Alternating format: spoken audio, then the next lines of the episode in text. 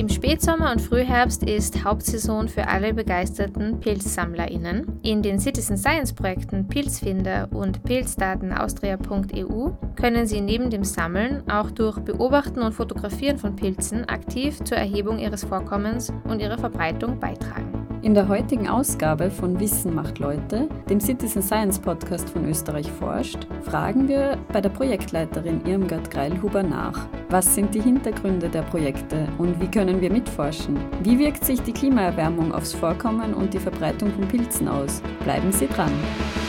Wissen macht Leute. Wissen macht Leute. Wissen macht Leute.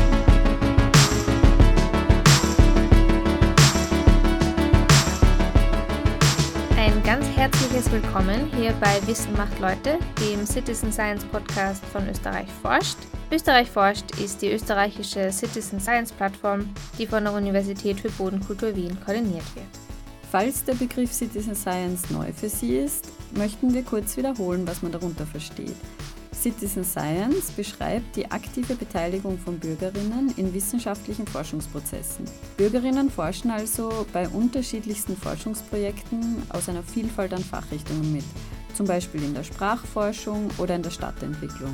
Für nähere Informationen zum Thema Citizen Science im Allgemeinen empfehlen wir Ihnen unsere erste Sendung, in der wir das Thema auf der Metaebene betrachtet haben. In der heutigen Sendung möchten Lisa Retschnick und ich, Alina Hauke, zwei weitere Citizen Science Projekte vorstellen. Und zwar Pilzfinder und Pilzdatenaustria.eu. Wie sich die beiden unterscheiden, werden wir natürlich noch klären. Darüber haben wir mit der Projektleiterin Irmgard Greil-Huber von der Universität Wien gesprochen, warum Bürgerinnen in die Pilzforschung mit einbezogen werden und wie das genau funktioniert, hören Sie jetzt. Ja, liebe Irmgard, vielen Dank, dass du dir heute Zeit für uns nimmst. Könntest du dich unseren HörerInnen bitte kurz vorstellen? Danke für die Einladung. Mein Name ist Irmgard Greilhuber. Ich bin Assistentin am Departement für Botanik und Biodiversitätsforschung der Universität Wien. Ich beschäftige mich mykologisch, also mit der Pilzkunde und darüber werden wir uns heute ohnehin unterhalten. Genau, wir haben dich ja zu uns eingeladen, um näher über die Projekte Pilzfinder und vielleicht auch Pilzdaten Austria zu sprechen. Könntest du unseren HörerInnen die Projekte kurz vorstellen?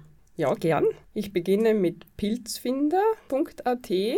Das ist ein Citizen Science Projekt, das sich wirklich an die Bevölkerung wendet, an alle, die gerne hinausgehen in die Natur, dort fotografieren möchten und auch an die, die vielleicht noch nicht hinausgehen, aber das in der Zukunft machen möchten. Also es soll auch motivieren zu mehr Naturverbundenheit. Man geht in den Wald oder auch in die Wiese oder in den eigenen Garten.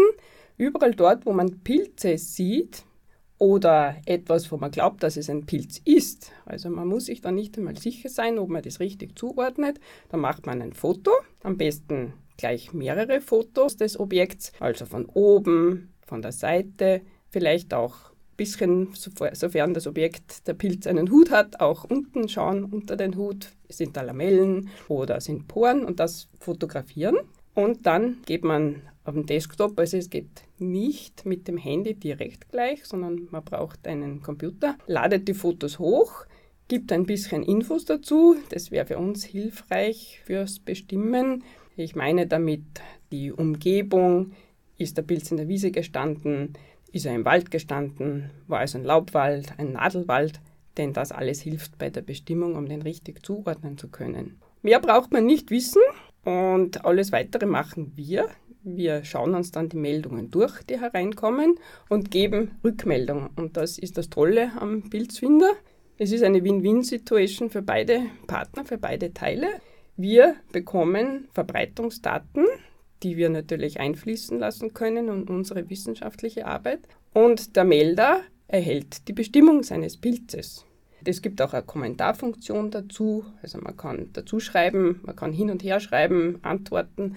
Und da kann er dann fragen, na, ist er essbar oder nicht? Oder was, was ist er gefährlich oder nicht, giftig? Oder zerstört er meinen Baum und hat also einen großen Nutzen für sich selber. Und das finde ich einfach das Tolle an der Citizen Science, dass wir beide Partner, beide Seiten eben was davon haben. Und Pilzdaten Austria, wie unterscheidet sich das dann vom Pilzfinder? Unser zweites großes Citizen Science Projekt, das übrigens schon sehr lange läuft, noch lange bevor es überhaupt den Begriff Citizen Science gegeben hat. Es wurde 1980 begonnen, damals noch ganz klassisch mit Papiermeldungen und Computer kamen erst später, also wir haben die ersten Listen tatsächlich noch auf Papier gehabt. Dann in den 90er Jahren entwickelten sich dann die PCs so weit, dass man das sozusagen besser machen konnte, also einfacher machen konnte, digitalisieren.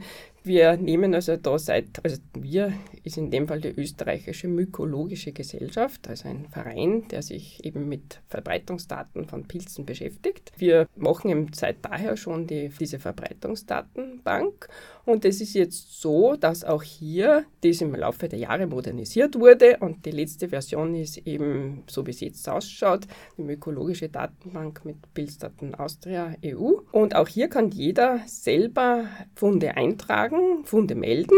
Nur muss er im Unterschied zum Pilzfinder schon den Namen wissen. Also er muss zumindest den deutschen Namen wissen und mit dem kann er sich dann weiterhandeln und den wissenschaftlichen eingeben. Das heißt, da muss man ein bisschen Vorkenntnisse haben, beim Pilzfinder nicht. Jetzt ist es natürlich so, dass ich beim Pilzfinder nicht alles bis zur Art bestimmen kann, aber diejenigen Meldungen, die bis zur Art bestimmt werden, die werden dann periodisch in die größere Datenbank, also in das zweite Projekt übernommen, sodass also auch dieses immer vollständiger wird. Also die hängen zusammen, die Projekte sozusagen. Sozusagen genau. hängen schon ein bisschen zusammen. Also mhm. man kann ihm jeden direkt melden und Einsteiger melden halt mehr am Pilzfinder und Leute, die schon ein bisschen Vorkenntnisse haben, die melden dann in die Pilzdaten Austria EU. Man kann bei beiden Fotos hochladen. Also es geht auch bei der großen Datenbank, dass man zu seiner Meldung die Fotos hochladen kann. Wenn man jetzt die Meldungen nicht auf Art bestimmen kann oder wenn ihr das nicht könnt, was macht ihr dann mit den Daten? Die bleiben jetzt mal einfach im Pilzfinder.at, also die Fotos sind ja jederzeit zugänglich. Manches Mal ist es ja so, dass man später den Fund vielleicht noch einmal macht und dann besser fotografiert und im Nachhinein zuordnen kann. Also das bleibt einfach mal drinnen, offen, bekommt den Namen so gut als möglich. Also es ist nicht so, dass nichts dort steht, sondern es wird also vielleicht nur zur Gattung bestimmt oder auch nur zur Ordnung bestimmt, je nachdem, was halt möglich ist. Und das hilft ja auch schon mal. Es ist auch ein Lernprozess für die Melder, dass bei den Pilzen vielleicht nicht ganz so einfach ist, zu einer Artbestimmung zu kommen. Bei manchen geht es halt mit Fotos gar nicht, weil ich mikroskopische Merkmale benötige. Und auch hier ist es sehr unterschiedlich. Manche Leute haben schon ein Mikroskop daheim, die laden dann zusätzlich die mikroskopischen Bilder hoch.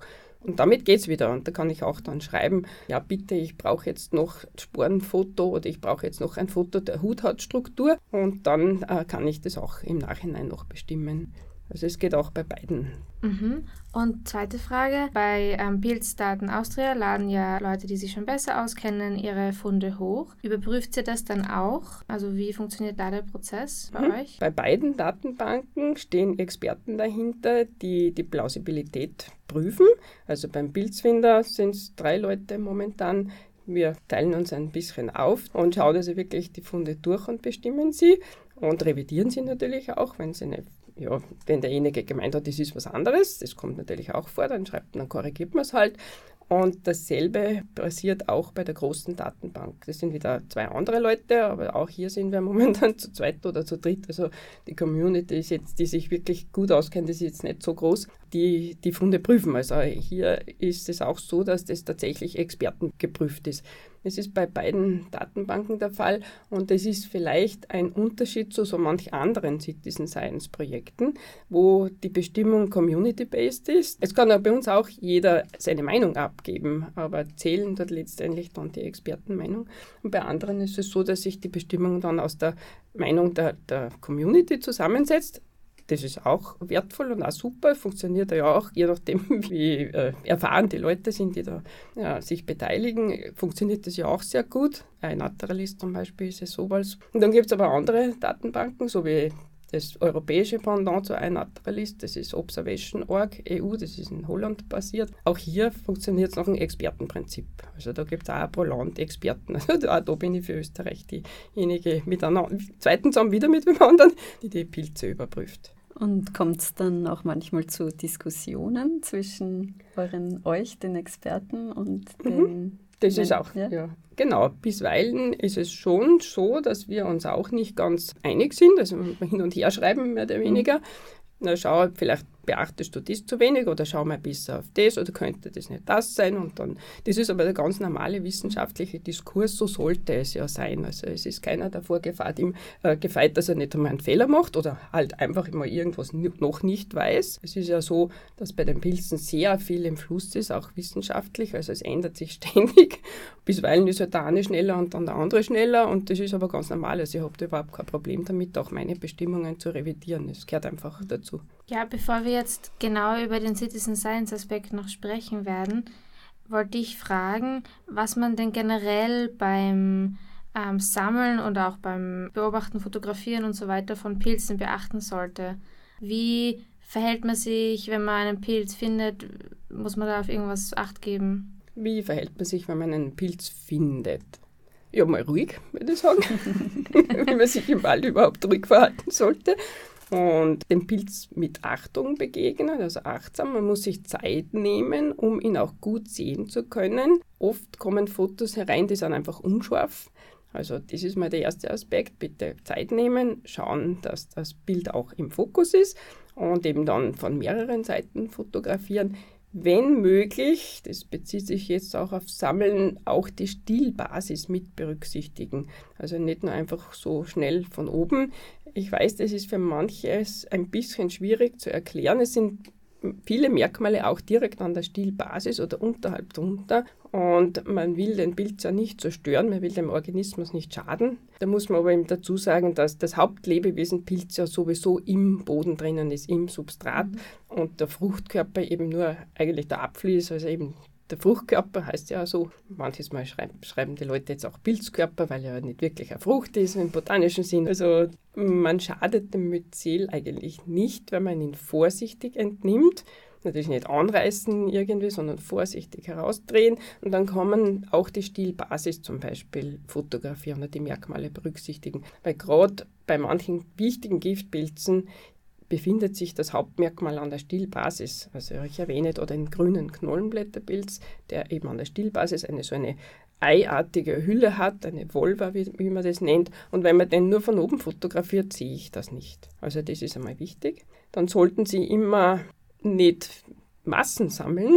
Also gerade bei den Pilzen hat man oft die, das Gefühl, der Jagdtrieb geht mit den Leuten durch und sie sammeln dann mehr, als sie überhaupt bewältigen können als sie einerseits sich merken können, das ist immer ein Aspekt, oder, oder zweitens natürlich auch, als sie essen können oder verarbeiten. Also zurückhalten, Zeit nehmen, in Ruhe sammeln gehen und die Gier hinten anstellen. Und was auch wichtig ist, natürlich, wenn wir jetzt das Essen bedenken, nur das als Speisepilz mitnehmen, was man wirklich hundertprozentig kennt. Sollte man es nicht kennen, Pilzfinder verwenden. Also jeder ist herzlich eingeladen, da hochzuladen. Auch in der Hinsicht ist das natürlich sehr hilfreich. Oder sich an eine Beratungsstelle wenden. Ein bisschen vorsichtig sein mit dem, ja, der Nachbar kennt sich gut aus. Also das kann auch so sein, dass er sich vielleicht doch nicht ganz so gut auskennt. Also offizielle Beratungsstellen verwenden.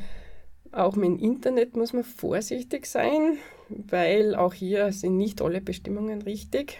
Es ist ja jetzt äh, sehr ja, üblich, das überhaupt ins Digitale zu verlagern. Mit der KI gibt es natürlich die, diese ganzen Erkennungs-Apps. Also man braucht heutzutage nur ein modernes Handy und man kriegt schon die Bestimmungen geliefert. Dann hat man dann in Europa nordamerikanische Schwammerl oder australische. Mhm. Also da muss man immer ein bisschen, sage ich mal, mitdenken. Kann mhm. das stimmen? Kann das richtig sein? Oder hat sich da die KI doch geirrt, weil vielleicht das einfach ähnlich ausschaut, aber völlig anderer Kontinent ist zum Beispiel. Also muss man ein bisschen aufpassen.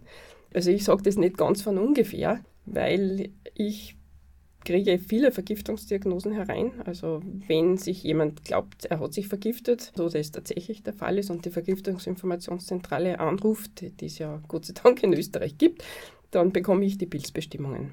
Und daher weiß ich genau, wie die Leute agieren, ob sie vorsichtig sind. Ich weiß auch genau, wo wachsen die Schwammerl, weil auch dort, wo es dann wachsen, kommen natürlich dann auch die Vergiftungsfälle herein. Und man kann also wirklich nur appellieren, mit Maßen sammeln, mit Vernunft sammeln, sich richtig informieren und nicht zu viel sammeln. Dankeschön. Ja, dann wollen wir noch ein bisschen über den Citizen Science Aspekt reden von euren zwei Projekten.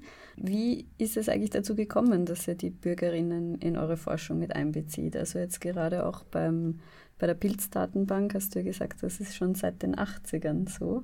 Mhm. Wie, wie ist das damals entstanden?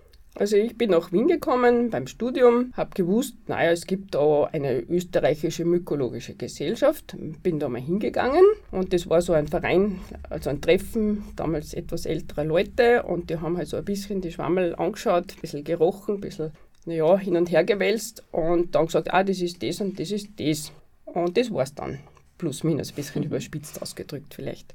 Und ich habe mir schon damals gedacht, es ist eigentlich schade drum, dass man das nicht besser verwendet, dass man nur sagt, das bestimmt man halt und das hat keine weitere Verwendung. Und wir haben eben damals begonnen, also eigentlich mehr oder weniger meine Anregung und auch Anregung vom Professor von der Uni und auch von internationalen. Wir haben eben das listenartig dokumentiert. Und dann parallel begann sich die digitale Welt zu entwickeln und es wurde digitalisiert. Und dann habe ich mir im Jahre 19 92, glaube ich, war es, gedacht, naja, jetzt haben wir das alles bei uns im Computer drinnen. Wäre doch schön, wenn das mehr Leuten zur Verfügung gestellt werden würde. Und ich habe gesagt, naja, okay, jetzt probieren wir es, jetzt gehen wir online. Und wir haben dann die Datenbank der Pilze damals noch, also die Vorgängerversion, die jetzt nochmal als Archivversion existiert, ins Leben gerufen. Zuerst einmal intern ausprobiert, bis die ganzen Bugs und so weiter weg waren und die Taxalisten etc. etc. Das kennt eh jeder von den diversen Projekten.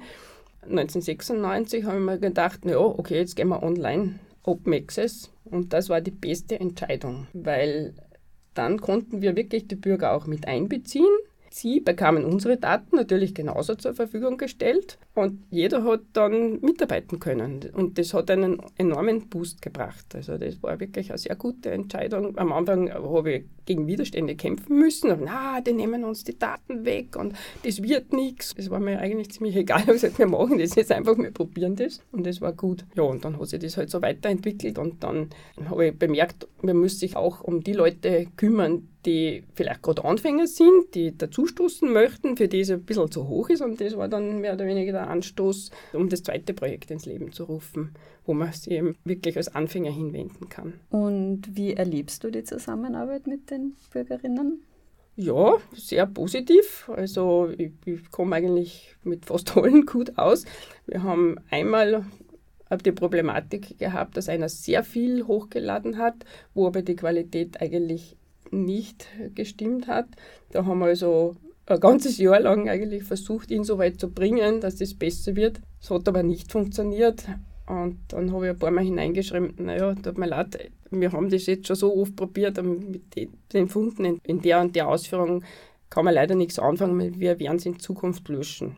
Das hat er verstanden, jetzt postet er nichts mehr, aber es waren also vielleicht 10% seiner Funde wirklich brauchbar er hat mir dadurch durch diese viele Hochladaktivität aber andere vergrämt. Also ich habe mich eh lang gelassen, aber in dem Moment, wo ich gemerkt habe, okay, andere ziehen sich zurück, weil der alles voll postet und mhm. ihre Fotos dann nicht mehr so sichtbar sind, habe ich gesagt, na gut, jetzt muss ich die Reißleine ziehen. Da haben wir uns also verändert. Aber das ist ein Einzelfall und ansonsten funktioniert es eigentlich sehr gut und ich bekomme auch nur positive Rückmeldungen. Du hast ja äh, jetzt schon öfters erklärt, wie das ist mit dem also Vorwissen, das man braucht, aber gibt es auch ähm, Schulungsmöglichkeiten? Also wenn man eben Anfänger, Anfängerin ist, kann man sich dann noch fortbilden, weiterbilden? Mhm. Die Schulungsmöglichkeiten, die hängen jetzt vielleicht nicht direkt mit den beiden Citizen Science Projekten zusammen, sondern natürlich mit der Gegend, in der ich äh, wohne, ob da lokal eine Fortbildungsmöglichkeit vorhanden ist. Es ist so, dass die österreichische Mykologische Gesellschaft auch Pilzkurse anbietet. Also wir haben gerade demnächst wieder einen Pilzfeldkurs und weil da das Interesse so groß war, haben wir sogar jetzt gestern habe ich hochgeladen einen zweiten zusätzlichen Kurs aus dem Boden gestampft, äh, erfreulicherweise. Also es gibt die Möglichkeit, sich hier mit Pilzkursen fortzubilden oder auch Exkursionen zu besuchen. Es gibt in Österreich schon ein paar lokale Pilzgruppen, an die man sich dann wenden kann. Und mit diesem Wissen kann man dann wieder in die Citizen Science Projekte gehen. Und zusätzlich, so wie ich das verstanden habe, kann man ja eben auch Kommentare hinterlassen und dadurch auch eine Diskussion genau, beginnen genau. und also sich austauschen. Genau, also viele, viele lernen ja. auch durch ihre Meldung, Mhm. indem sie halt zuerst von mir eine Rückmeldung Mhm. kriegen, dann fragen sie wieder zurück, dann schreibe ich wieder zurück. Also das ist oft eine ganz nette Diskussion. Und gibt es dann auch Austausch zwischen den Teilnehmenden oder eher nur die Teilnehmenden Mhm. und ihr Experten? Na, es gibt auch Austausch zwischen den Teilnehmenden, weil die schauen ja auch, was wird Mhm. gepostet und die können natürlich auch beim jeweils beim anderen Beim anderen, sozusagen ja. posten. Das ist durchaus der Fall. Was macht ihr mit den erhobenen Daten dann? Also ihr erhebt ja Verbreitungs- und Vorkommensdaten dadurch, ähm, dass ihr diese Datenbanken habt oder diese Projekte. Was macht ihr dann mit den Daten?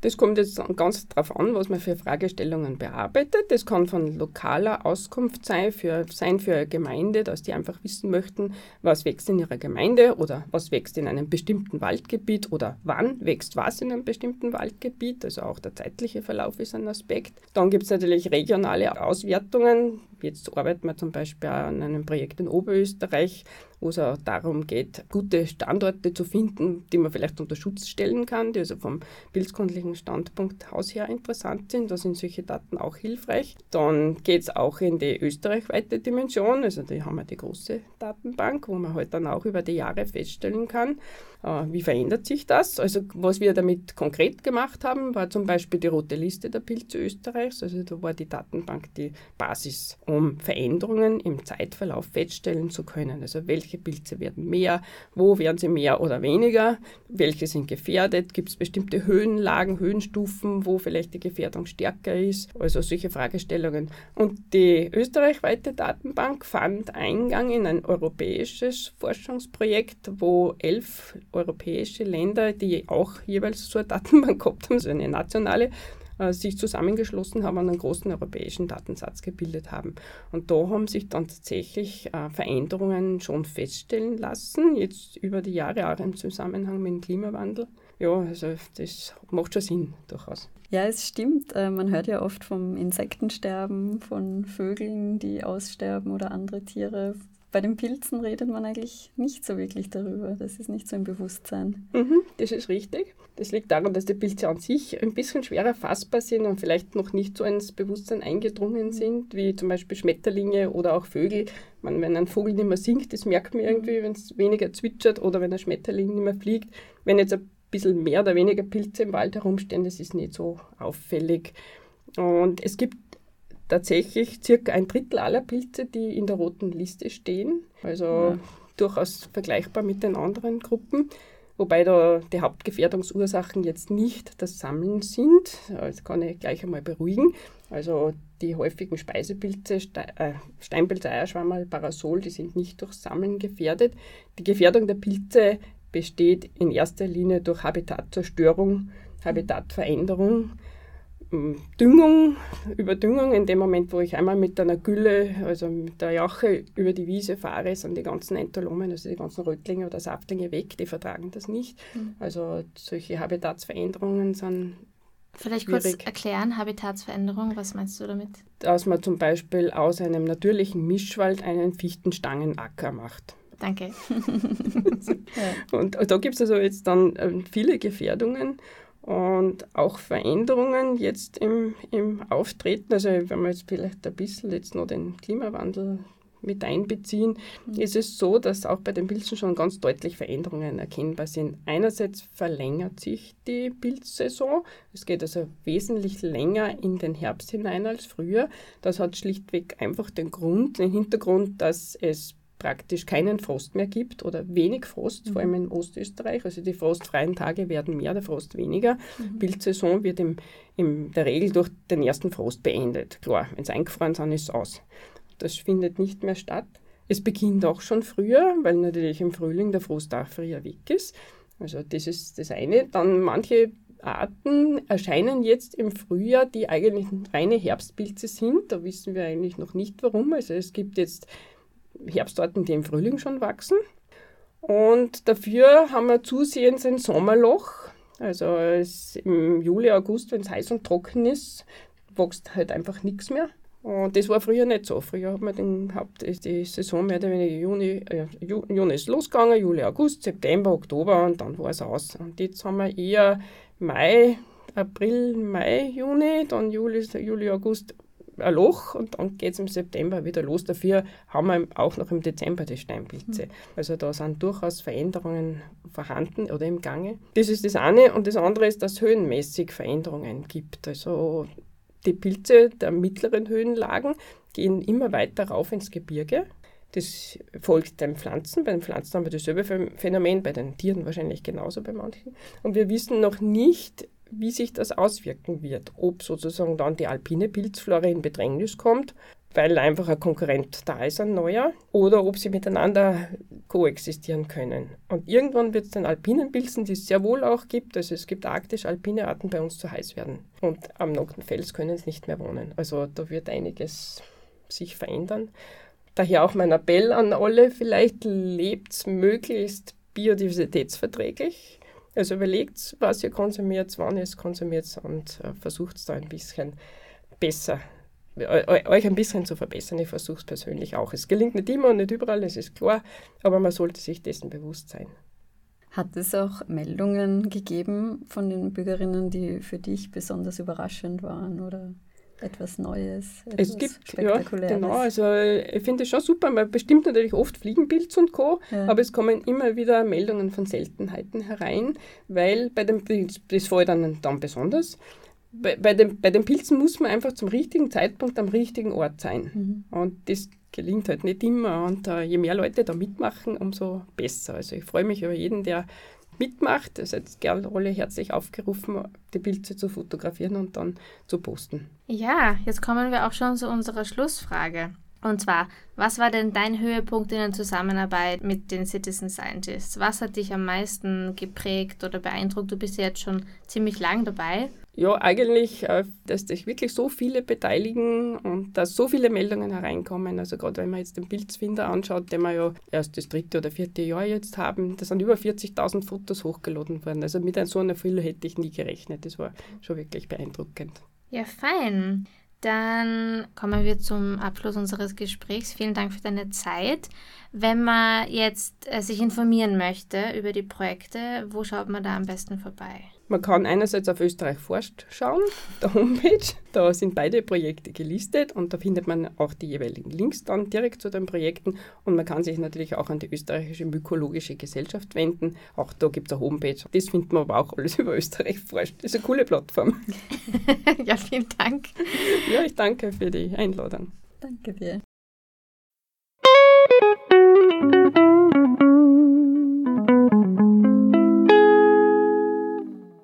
Bevor es für heute wieder vorbei ist, kommen wir nun zu unserem Österreich forscht-Tipp des Monats. Diesmal hat Daniel Dörler, Koordinator von Österreich forscht, diesen für Sie mitgebracht.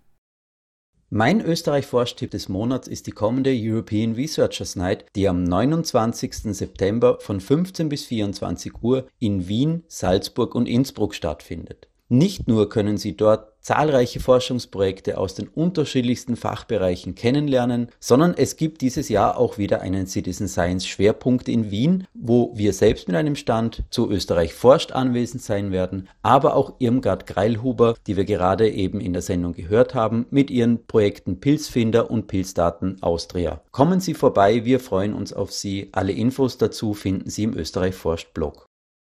Vielen Dank für deinen Tipp, Daniel. Und das war's für heute auch schon hier bei Wissen macht Leute, dem Citizen Science Podcast von Österreich forscht.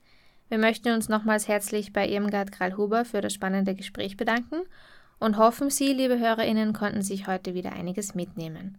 Wenn Sie nun motiviert sind, selbst Pilze zu melden und Ihren Beitrag zur Pilzforschung zu leisten, finden Sie alle Informationen auf Österreich forscht sowie auch auf der Website der Österreichischen Mykologischen Gesellschaft und dort finden Sie auch alle Infos zu Veranstaltungen etc. Alles ist in der Sendungsbeschreibung für Sie verlinkt. Allgemeine Informationen zum Thema Citizen Science und auch eine Übersicht von anderen Projekten, bei denen Sie aktuell mitforschen können, finden Sie auf unserer Homepage www.citizen-science.at. Wir haben übrigens auch einen Blog, in dem aktuelle Ereignisse im Bereich Citizen Science vorgestellt werden und freuen uns, wenn Sie dort vorbeischauen. Bei Fragen oder für Feedback können Sie uns außerdem gerne per E-Mail erreichen unter office at citizen-science.at oder uns auf Social Media schreiben. Unsere vergangenen Sendungen finden Sie am Cultural Broadcasting Archive und auch auf Spotify oder der Podcast-App Ihrer Wahl. Wir von Wissen macht Leute freuen uns schon auf die nächste Sendung und wünschen Ihnen bis dahin alles Gute und einen schönen Start in den Herbst. Vielen Dank für Ihre Aufmerksamkeit und forschen Sie mit. Wissen, Wissen macht Leute. macht Leid. Wissen macht Lust. Wissen macht Leid.